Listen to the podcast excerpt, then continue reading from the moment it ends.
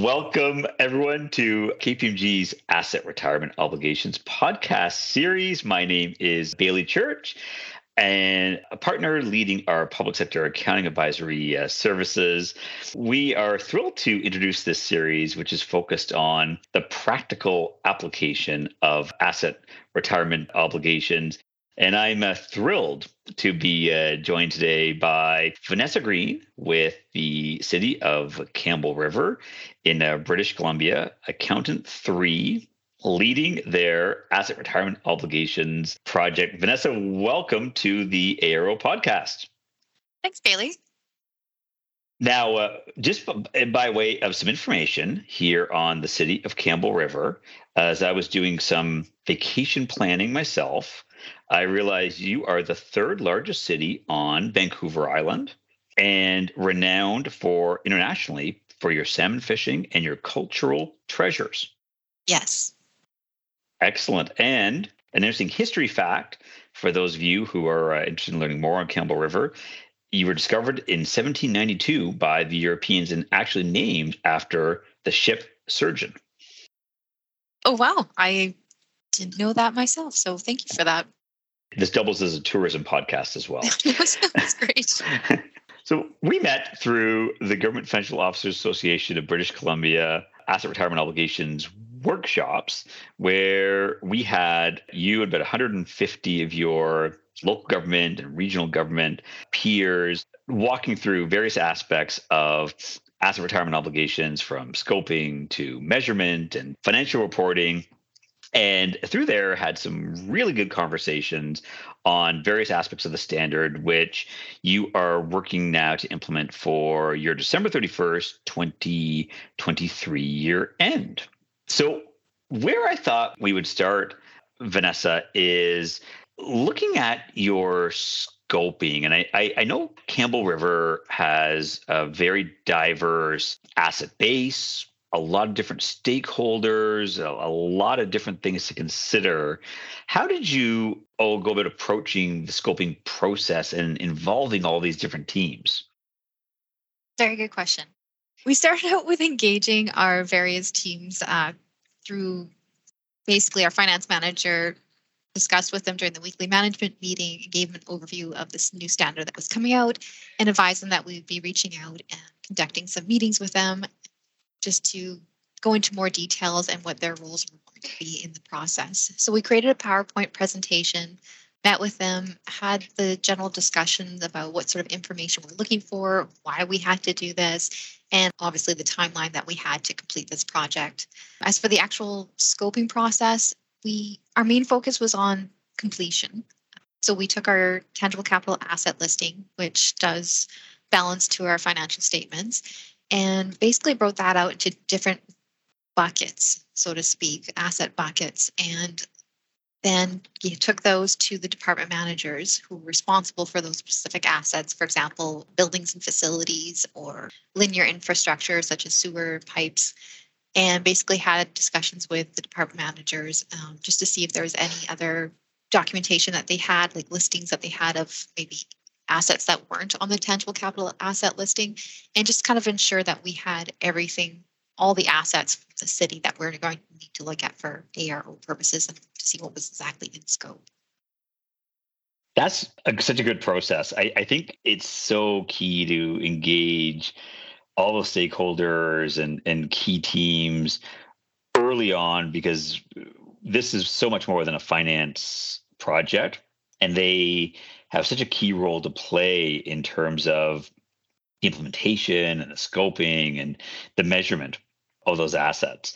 And, and I like the fact that you involve them in starting with the asset listings and looking at what was there because that that'll no doubt give some audit comfort that you have a complete listing there that you worked uh, off of. So I'm sure there'll be some happy auditors out there somewhere. I hope so. With... I hope we get a big gold star for this. no doubt they're preparing it right now. When you look at the major asset types. You, you, mentioned asset listings. I know you and I had a lot of really interesting conversations on various types of assets from moats to cemeteries. Were there any surprises, and what what, what were your major, what, or, or least I should say, so far, what have been your, your major areas of focus? Yes, one of our main focuses will be on buildings, as I'm sure it is with most municipalities, just due to potential asbestos content of those buildings.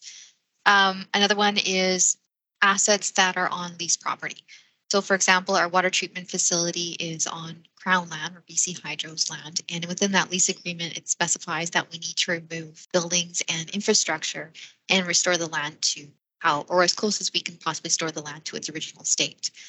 Um, some surprises that we had was municipality cemeteries. Like, what happens when you no longer want to continue maintaining the cemetery? That was kind of an interesting, and as well as asbestos pipes.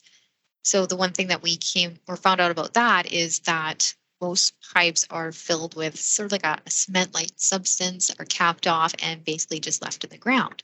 And there's actually no legislative requirement to remove those asbestos pipes. It's just basically a best practice procedure, so to speak, to fill them in. It, it's so interesting. And, and I, I think eh, there's a couple aspects there that people always get tripped up on with the scoping of both is there truly a legal obligation? And as you said with those asbestos filled pipes there really isn't any any clear requirement to dig those up. And and also it rarely costs you anything. There's no sacrifice of economic benefit to go into uh, and, and and to do that. And the land lease is super interesting because it i think a lot of public sector entities aren't delving as deep into the leases perhaps as, as they should. And it's a great example, I think, of where it can be a really impactful obligation when you've got infrastructure on leased land. Right. Looking at measurement, and I, I, I know this is still a, a, year away. So you got a lot of time still in the implementation project. We're not expecting you to have that gold star yet. Have you determined a measurement approach for any of these assets, or is that still very much in the works? That's still very much in the works.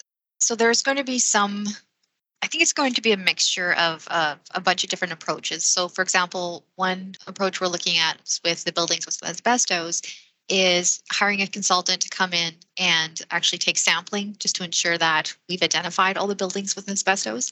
But in that same process, that consultant would be able to give us an approximate cost on what it would take to for remediation of all that asbestos. So there's one aspect of it. We will probably be engaging a marine engineer with regards to our foreshore structures. So for example, our piers, our boat launches, viewing decks, and just getting a cost estimate on those ones. But for other assets, like for example, the capping and filling of wells or um, maybe even just restoration of land for uh, buildings that are on lease property, we may be just be able to get our, our capital works department to to give us a proper cost estimate on that. I think that's a great place to start. And I think starting with your internal knowledge and sources of information is always the best and then looking to supplement where you need it as you're as you're doing in the cases of of going to the marine engineer and the environmental engineer to get additional information which which I'm sure will have a lot of other benefits for the city of Campbell River beyond just this standard, but for your broader mm-hmm. asset management practices and uh, all the other exciting initiatives you have on the go. Exactly. So I'm curious on transition method. And you do have three options in terms of full retroactive, uh, modified retroactive, and prospective method. Has that been decided on, or eh, are you taking a, a, a wait and see approach depending on how the scoping and measurement works out? I believe we've already decided that we're taking the modified retroactive approach. This just allows us to use current facts and assumptions on our calculations so that we're not having to go back and look for historical information. And as well, just sort of, it's a bit of an easier, I don't say easier, but yeah, I will. I'll say easier transition. Sure, we'll go with easier. First year. yeah. and there's a, a the practical benefit also of flowing more of the impact through your opening accumulated surplus, having less of that amortization expense hit for for future years, which no doubt has budgetary benefits uh, as as well. Exactly. So one other question that I'm, I'm, I'm really curious on. I know we've talked a lot about uh, beyond AROs, but natural assets initiatives as well, and I'm wondering how Campbell River is is advancing on some of those initiatives around inventorying your natural assets and how you see that dovetailing with the ARO project, if at all. Well, we definitely have uh, a lot of interest in the natural asset department. Um, as for sort of dovetailing the two projects, I think we'll probably look at how we approach the ARO project and just defining or identifying what the asset retirement obligations were. Whereas we also have to look at from a natural asset and say, like, okay, well, how do we want to define those natural assets, especially when there isn't any sort of um, standard definition out there right now? And then look at the narrowing down and saying, okay, well, what's in scope of those natural assets and sort of structuring it more off of the ARO project so that we're not looking at natural asset inventory as saying like, okay, like here's a bunch of trees, like let's just put all those in inventory. I think that's a really interesting opportunity to build off of what you're doing from an ARO perspective and look ahead to what is likely coming in terms of the natural assets disclosures, mm-hmm. uh, still very much in formation from a PSAB side and, and an IPSAS side, but lots in the works there. And I think having that data and starting to build the credibility of that data and, and, and, and all your processes around it will position you so well so Campbell River can really be amongst the leaders in uh, not only AROs, but in natural assets disclosures as that builds out. Right. Yeah. And I think it's just important as well, though, just to find out or to determine what exactly we want that information for. Like, how does it serve the public in the best way possible? Um, I think that's another thing that we have to take a, a closer look at as well. So well said. So, if you could give one word of advice to local governments that are working on their ARO projects or, or other public sector entities on their ARO projects, if you had one word of advice, what would that be? I think one of the biggest things I really struggled with this project was just how do you take that first step? Like, what did that look like? Where do I go from here? And um, the guidance that you provided has just been surmountable, and I'm just so appreciative of that. Another thing too is just try and get a hold of other municipalities the GFOA BC that we have here in British Columbia has just been absolutely phenomenal in uh, connecting everyone together. There hasn't been a lot of back and forth discussion, but hopefully at the start of maybe January, uh, a lot of people might start panicking and uh, there'll be a flow of information coming through, which would be fantastic. But definitely just just take that first step. Just start talking about it with other departments. Just start getting that ball rolling.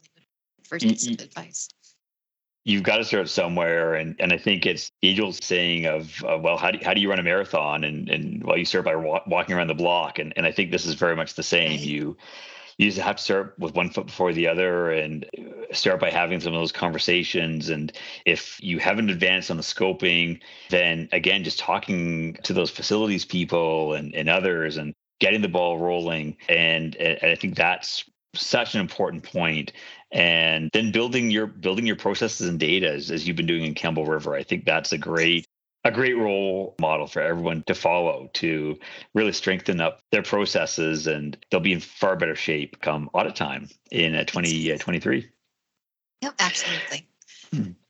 vanessa we really appreciate your, your time today. This has been very, very informative, and no doubt we will be uh, chatting again uh, soon. I look forward to it. Thanks again, Bailey. Thanks, Vanessa. Bye. Bye.